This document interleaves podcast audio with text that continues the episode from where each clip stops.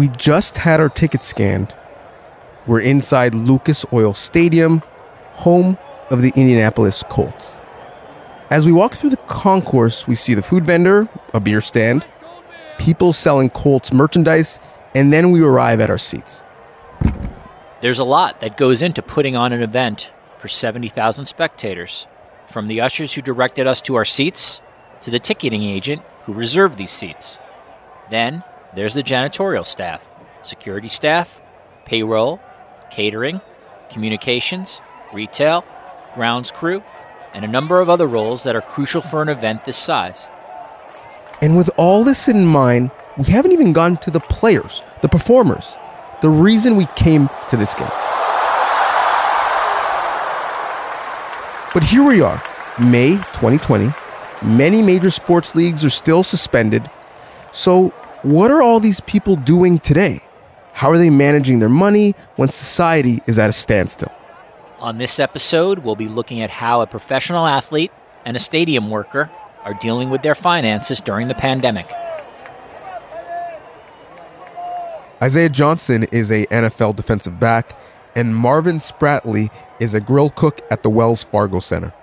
They both join us on the Sports on Pause podcast.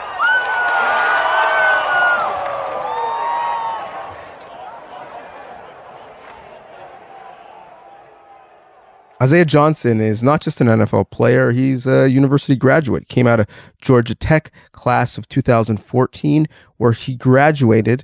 He's now a safety in the NFL, but he's looking for some safety and some security off of the field, which is why his education hasn't stopped. He's studying finance in his time off, and he's actually doing it via Financial Finesse, the nation's largest independent provider of financial wellness programs. And before we get into your career, Isaiah, why at the height of your career are you thinking about finances on the side of your everyday life as an NFL player? I would say because right now, this time of my life, I'm actually starting to find my my new path in life, another path in life, and that's using my voice. So with me, you are finding my voice. I'm giving back to my community, and I want to be able to articulate myself well.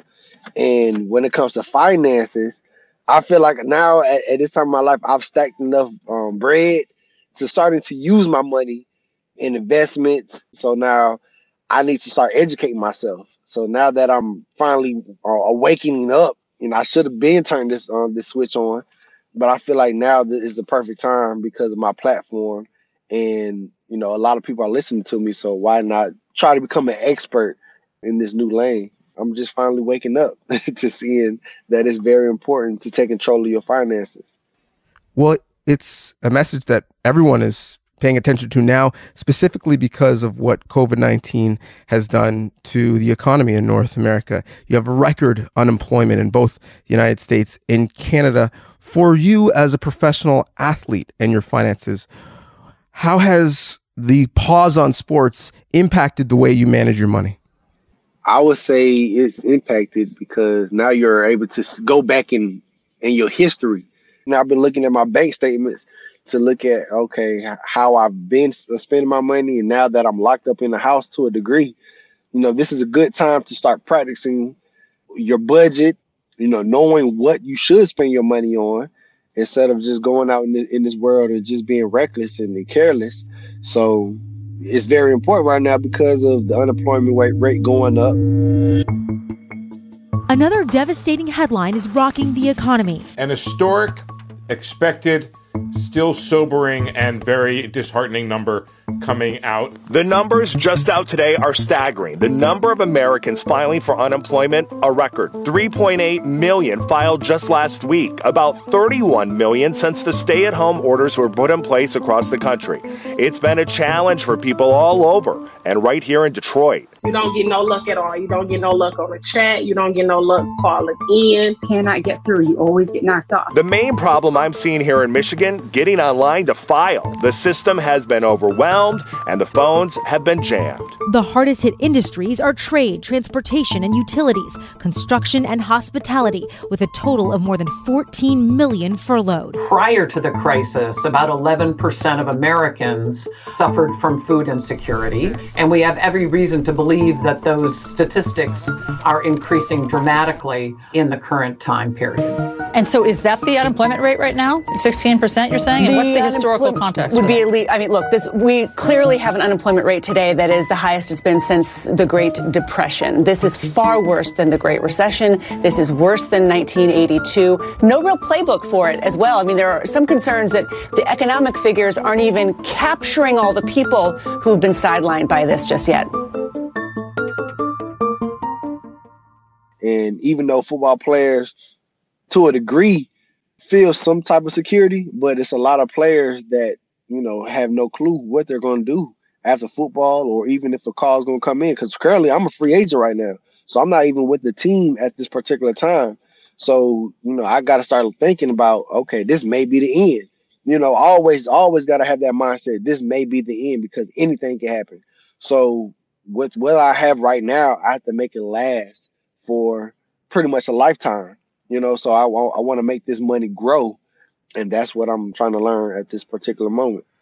You were an undrafted free agent when you came into the league. So, you know, our audience should understand you weren't coming into the league like LeBron or Joe Burrow. You sort of self made here, you made the NFL, and then ultimately got on a roster. So, we're not talking the million, multiple, multiple millions of dollars. At the same time, you're a professional athlete. Professional athletes make far more than the average citizen. Can you give our listeners just a sense of when you're dealing with this money at a young age, as you did, or, you know, mid 20s, early 20s, like how overwhelming can that be when you go from being a college student, probably with not a ton of money, and then all of a sudden you're a professional athlete and the checks coming in are something you've never experienced before?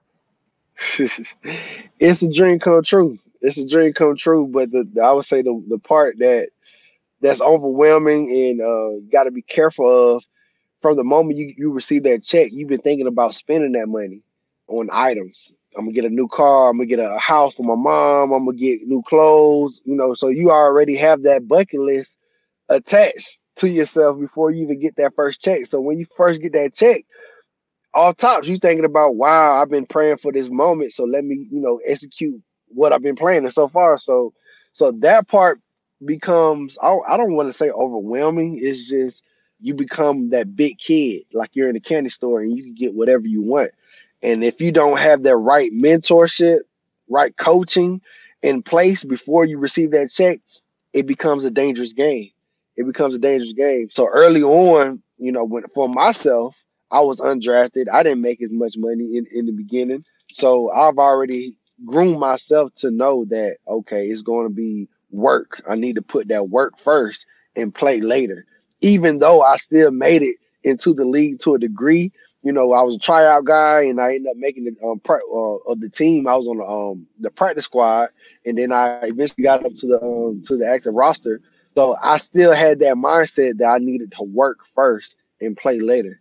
So I never spoiled myself. I would say I kind of just held my grip uh, strong to my cash and uh, and just let it build up and save, save, save. So that's kind of been my whole motto: just save. Isaiah, this might not be. Uh, I mean, clearly, it probably didn't uh, necessarily um, wasn't part of your world, but for you know your teammates, for just people in the league, can you give our listeners a sense of just like, is there peer pressure when these checks start coming in to spend like the guy next to you spending to get the same kind of car that he has, to get the same kind of gear or clothes that one of your teammates does? I wonder if it if there is a peer pressure aspect to it and is that tough to sort of just avoid and be like, I gotta, I gotta do what's best for me, and I can't get into this arms race in terms of spending. Oh yeah, that's the biggest pressure there is for sure. Yeah, because when you step into a locker room, first of all, you put in the same amount of work as a first round draft pick, and you may even look better than the first round draft pick. So when you come, when you see the first rounder or anybody, anybody come into the locker room, you know, looking nice, got nice cars, and then we always it's always good to have team bonding um, events you always want to hang out with your teammates outside of, of the facility. In most cases, a lot of these guys like to go to high quality places such as clubs and you know want to get the bottles and, and VIP treatment and that comes with the bill. And that check is a nice dollar. So if you are low drafted undrafted guy that's a tough game to play. And even when you first get that game check you don't want to spend all that money towards that but that pressure being around your team man it's real. It is it's definitely real because you want to be able to to still hang out with your boys outside of the, of the facility. But you know, it's one of those things you got to have a, a real tough conversation with yourself and your teammate. Be like, man, I cannot do this. Understand where I am on the chart. like, and and a lot of times, you know, the big players uh, with the big dollars, they normally take care of everyone. But even when I'm talking to those guys, you know, you got to be wise because this money is short lived. So you you, you got to make sure you count every dollar and make sure every dollar is is doing something for you. People assume all athletes are rich. Your friends, family, they always expect you to pick up the check. Servers expect you to tip big. Can you put in perspective after Uncle Sam takes his cut and after you you know divvy up your expenses in terms of investing in yourself in the off season trying to get better as a football player take care of your body and your food after all of those football related expenses, how much of your actual check is left? How much do you have as disposable income? Um, it's not much. It's not much to let you sit freely for the rest of your life or for years. So just to give you a breakdown to a degree, you know, we get a check, weekly check for like twelve, thirteen thousand dollars. And that is after um, the government takes their cut. So you, you're left with twelve thousand dollars It's 16 games. You have 16 games of $12,000. Each check really should be for a month, at least a month. Understand, like, I, that's why I try to break up. Every check is per month check. So I have my rent. So I normally pay out of that $12,000. I got a rent. I was living in California, and that California rent is crazy. So that's three grand off tops. So three grand, now you're left with uh, $9,000. I have a car. So I either have hopefully your car is paid off, but I wasn't paid off at the time. So that's five hundred with uh, insurance. So that's five hundred. I eat a lot. That's a, a thousand. Honestly, a thousand with restaurants, but this goes into the budget and understand you got to make cuts. So, you know, roughly with all those expensive, after a twelve thousand dollar check, you're end up with maybe I would say seven left over and then that goes into your savings. But then in the off season, you don't get paid at all. So you have 16 checks at seven thousand dollars. That's hundred and twelve thousand dollars. So that should last you. I will break that up into two years if you don't have any other stream of income coming. So that will easily get ate up in two years. So each check should last you two months, three months and understand that. So, but a lot of people run through their game checks because they want to compete with their team. They want to go to the club. They want to spend money on bottles. They want to get all the nice jewelry, nice clothes, not understanding that once that the end of the season ends, you're on your own. And hopefully you, you can re-up and get to another contract the following year. But if not, you have two years left until all your dollars go away. And now by that time, you're already develop a whole new living style. Now you want you're gonna try to keep up with the Joneses, trying to impress everybody, and that's why a lot of athletes fall because they want to keep up with the Joneses, and you know they're they're not aware of the other ways to make income. Honestly, other than the big, we're not talking about the big dog because the big dog is gonna be okay at the end at the end of the day. This past season, Marshawn Lynch famously said, "Save your chicken," and it was talking about the same things that you're breaking down for us.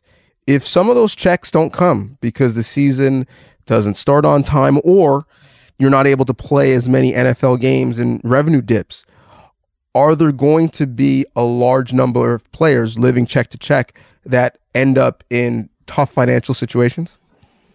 A large number, I, I, I pray, I pray not, but yeah, that for sure. That for sure will. I've actually had a, uh, two teammates. I don't want to put them on blast, but I had two teammates that actually asked another teammate for some cash to make his ends meet. Not during this period of time, but just this was a year ago. And just to be part of that and, and experience that real life situation going on in effect with an NFL player, it's really scary. It's really scary. So now during this time of Corona, I'm just gonna pray. I'm gonna pray for these guys. I'm gonna pray for them. I, I do expect. I expect that to happen. I'm gonna say that. I expect for it, for it to happen because it's all it's all about training. It doesn't. It, it shouldn't start when you make it to the league. It should start when we first started playing the game of football when we were in middle school and high school, and understand that's when you your profession starts. That's when your career starts. I've been playing football for 27 years now, and now finally the last two years i'm starting to think you know how i should be able to to budget and plan and educate myself on finances. Nah it comes with the territory. I think that should be ingrained in this when we first pick up a football. You know whenever we get a professional athlete or an athlete in their sport uh, i think the audience always finds it interesting how they sort of will go about the idea of playing again can you give me a sense of just where your comfort level would be in terms of training, in terms of practicing, in terms of being in close quarters with other teammates? You know, you, would logically have to think that they'd be testing all the time, but I just want to get a sense from you like, are you worried? Are you doing your own education? How are you approaching the idea of being, you know, in close quarters again with a lot of people? Oh, that's a good question. that's a really good question. Because my whole mindset during this time has been not necessarily me. It's been more so protecting my mom, protecting others that needs protecting because of their health and, and immune system. So I feel like, you know, until I hear an athlete, you know, going down from corona, then it will bother me. But during this time, I'm hearing all the, uh, you know, the elder and people with some type of um, health issue going down from the corona I honestly, personally, I don't, I won't feel too bothered about being in the locker room, especially if I'm not going home to anyone of an older age or anyone in general. It's, it's just me at this point, so I feel comfortable with going to locker room, practicing, doing everything, and going home and just being to myself. But from the whole effect, I don't see everyone going, you know, having that same uh, mindset because I have coaches I've had coaches that's been, you know, fall into that elderly category. And I will be mindful of, of their protection during this time of us coming together. So I think that would be, you know, something that would be on my mental going back into, you know, the office. So it's not about the players, it's about the coaches, it's about the GMs, it's about the people that works for the players. You speak of that team. What are your concerns financially about the members of that team and the organization that don't make as much as you check to check. The equipment guys the custodial workers people in concessions people in marketing and promotion. Uh, do you have a fear for all of the people who have subsidiary jobs around the actual roster? Whew. um yeah that's that's real big. I i wish i was i would say i was in a um better situation, I could make a, a donation, of course. But um, I think for something like that, us players should come together, which we have in the past, and bless you know our custodian workers, bless uh, our equipment guys. But you know that's neither here or there. That's kind of part of this whole pandemic. You know, it's a lot of a lot of people out of um that's unemployed right now. So for those people, take full advantage of the government right now because the government are cutting checks because um, whatever's going on at in the Oval Office, they're helping out. They are helping out to a degree. What, if anything, have you heard from the PA in terms of best practices or advisement on what might be happening in the future? There's been lots of talk about what the MLB PA and NBA PA and NHL PA have done in conjunction with their players, less so in the NFL. Has there been a dialogue back and forth? Everything's at a still. Everything's at a standstill. You know, they will do a good job once they know. But right now, I've been checking in with even my um, coaches that I'm, you know, no longer playing with right now, but just checking in to see how they're doing on this time and, you know, making moves or what's going on. And everyone is at is totally lost for words on what the future looks like at this particular time, other than you know, we're we're praying to make it to the season. The season still looks, you know, like it's still going to happen. But as far as off season plans, um, training camp, all this stuff, no one truly knows. So we just got to play it, you know, day by day and see what's going to happen. But the NFLPA, I, it's just like the rest of the world. right now, we're just waiting to see, waiting to see what's going to happen. Well, we hope whatever happens for you is both positive, not only professionally, but with your physical health and financial wealth. Thank you so much for this enlightening conversation. Thank you.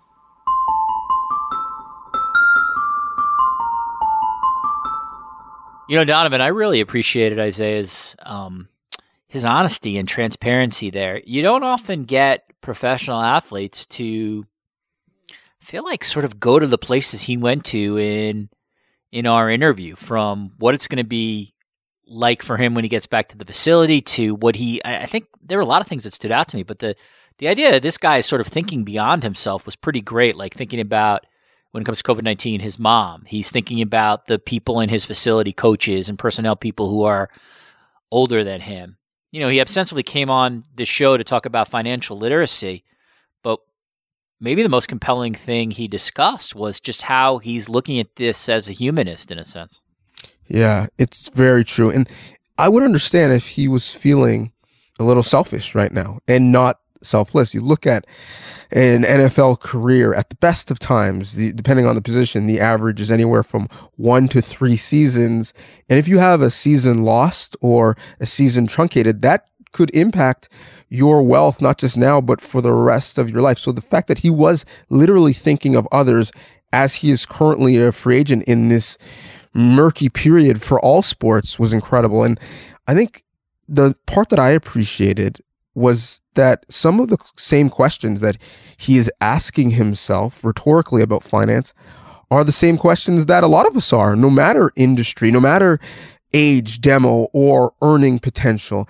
And when you look at the fact that in the last week in the country that he's in, the United States, you have 1.5 million jobless claims, over 200,000 people looking to defer their mortgages. And again, unemployment in both Canada and the United States at record numbers you have a lot of angst. And that's the meal ticket who's thinking that way, the NFL player.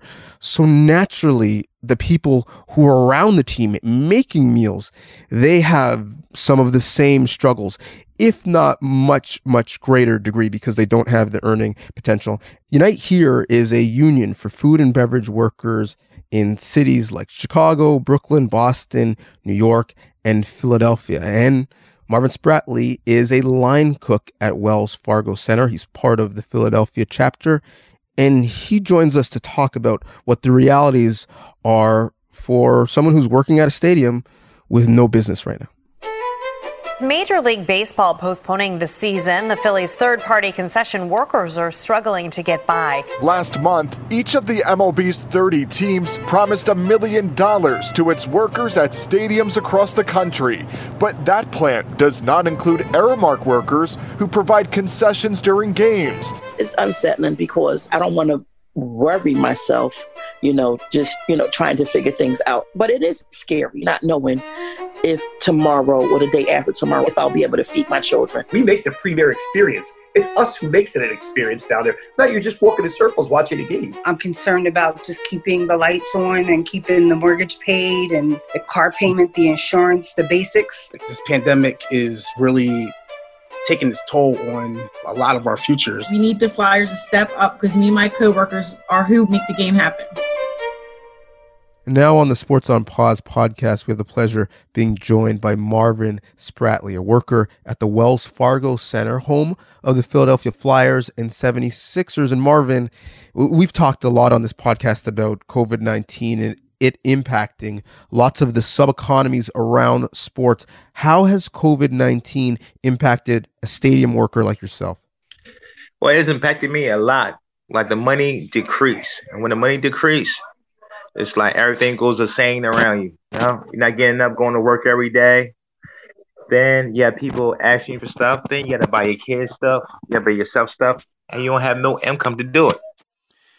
Marvin, uh, let's take a step back and give our listeners just a sense of who you are and how you got your job. Um, how long have you been working as a grill cook in the concession stands for the Flyers, the 76ers, and the Eagles? And, and how did you first come about uh, getting this uh, job as a cook uh, in the concession stands? Well, I got the job about two years ago. I went on Indeed, Indeed.com. I applied for Indeed, and they told me to come to a job fair. Went to job fair, got hired, and they didn't call me till like maybe three months later. It's quite kind of funny because I was about to do another job, and then that's when the Wells Fargo Aramark called and said, "Come on in." I said, "I'm close to home. Might as well. Might as well go work." And that was one of the best decisions I ever made. I love everybody that I work with. You know, it's so fun and so amazing, uh, especially the fans that come out and cheer for these teams. And what is the status of your employment? Or were you a contract worker, a subcontractor? How was that classified? Well, it's classified underneath. I guess I might have been a subcontractor with with Aramark because my prime work is Aramark, but I work at Wells Fargo Center. And Marvin, uh, can you give us a sense of um, during your two years there? I would imagine you may be an hourly employee by Aramark, and just sort of give us a sense of um, of how you get paid. If you're comfortable, you could you're certainly welcome to let us know how this money obviously uh, now impacts uh, uh you, given we're in the uh, middle of this pandemic. Well, I got paid hourly. I got paid every Thursday on a direct deposit card.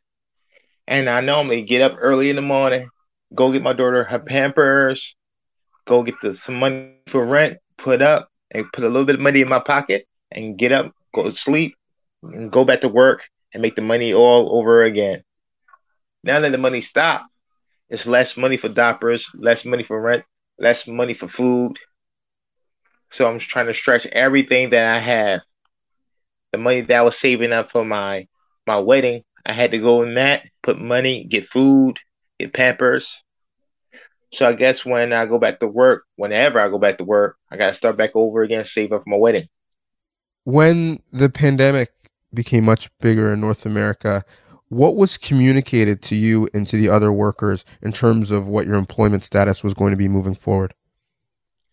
Well, on the day on the news where the when it really really hits that they say don't go to the Wells Fargo Center that was closed. It's all on the news, but Aramark never called me till like the day after.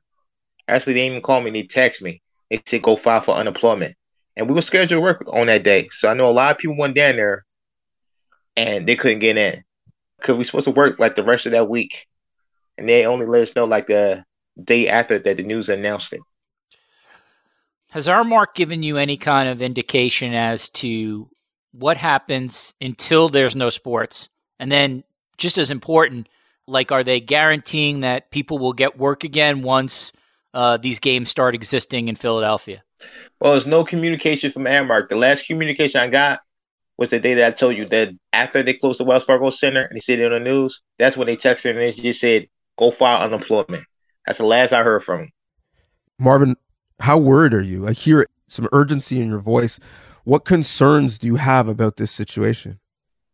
That it's never going to be resolved. That's the scariest part.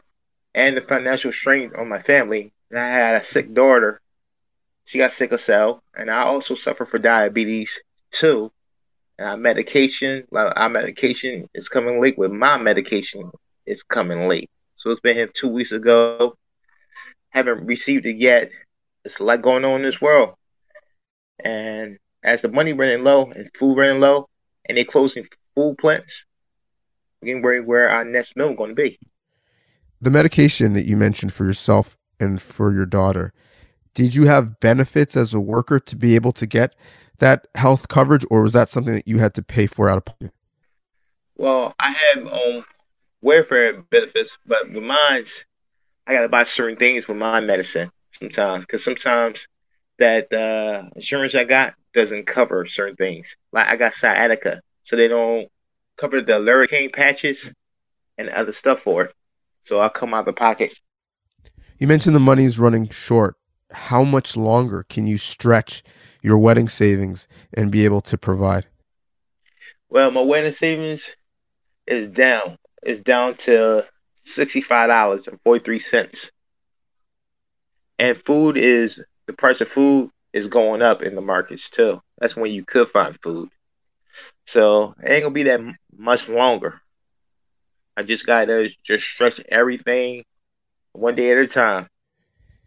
The sad thing is, this is a scenario that is not unique to you. There are other workers that you work with, others across North America. People listening to this, is there something that they can do? Is there something you want them to know? Well, well, I wanted the people to know that hopefully we get past this epidemic. Hopefully, we everybody go back to work. And I'm praying for everybody. I'm praying for everybody, family. I want everybody to stay home, stay safe, help your kids, kiss your mothers, call your daughters, do anything you can. Well, thank you for providing your perspective. And I'm now praying for you too and your daughter, Marvin. Thank you so much. And you take care and stay well. You're welcome. Thank you for having me on.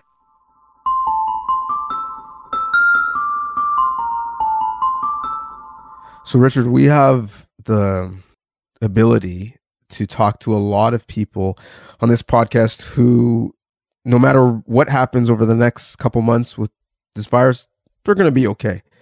Sadly, that's not the case for everyone. And Marvin beautifully let us know his situation, and it was sobering to hear. Um,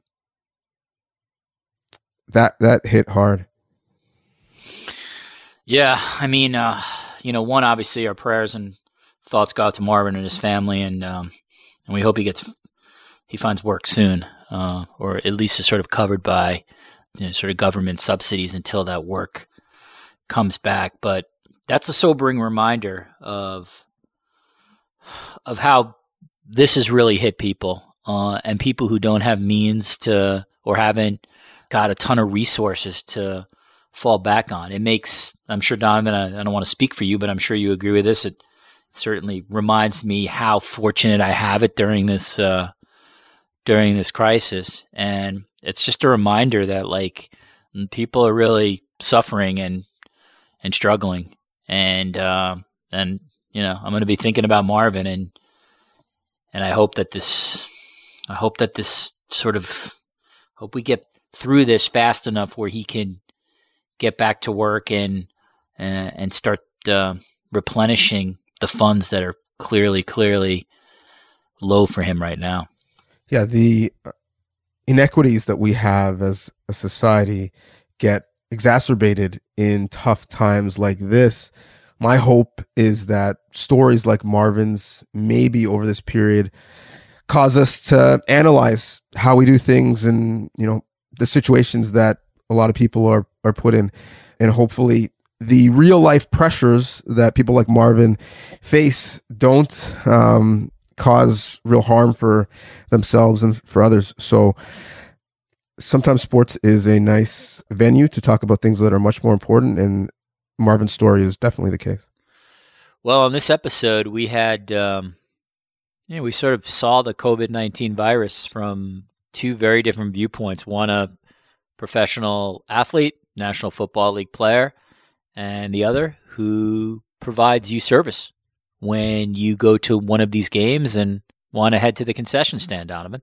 Yeah, it uh, is a scenario, sadly, that you're right, Richard. It's a scenario that impacts all of us in this society in different ways. And that's why part of this podcast, we want to be a service to everyone and point out some bits of journalism that we thought was really helpful in unpacking and understanding what we're up against. And I'll start and I'll give you two. I mean, no industry right now is being hit harder than the airline industry and tourism in general. And the Los Angeles Times has a very good read about when can we travel again and what will travel look like, what the prices might be, and how do you social distance on an airplane safely and the other thing, in sports fans, they love data, they love stats. And the Insider News has an article explaining why COVID 19 death predictions will always be wrong. And I think we look at these numbers and we think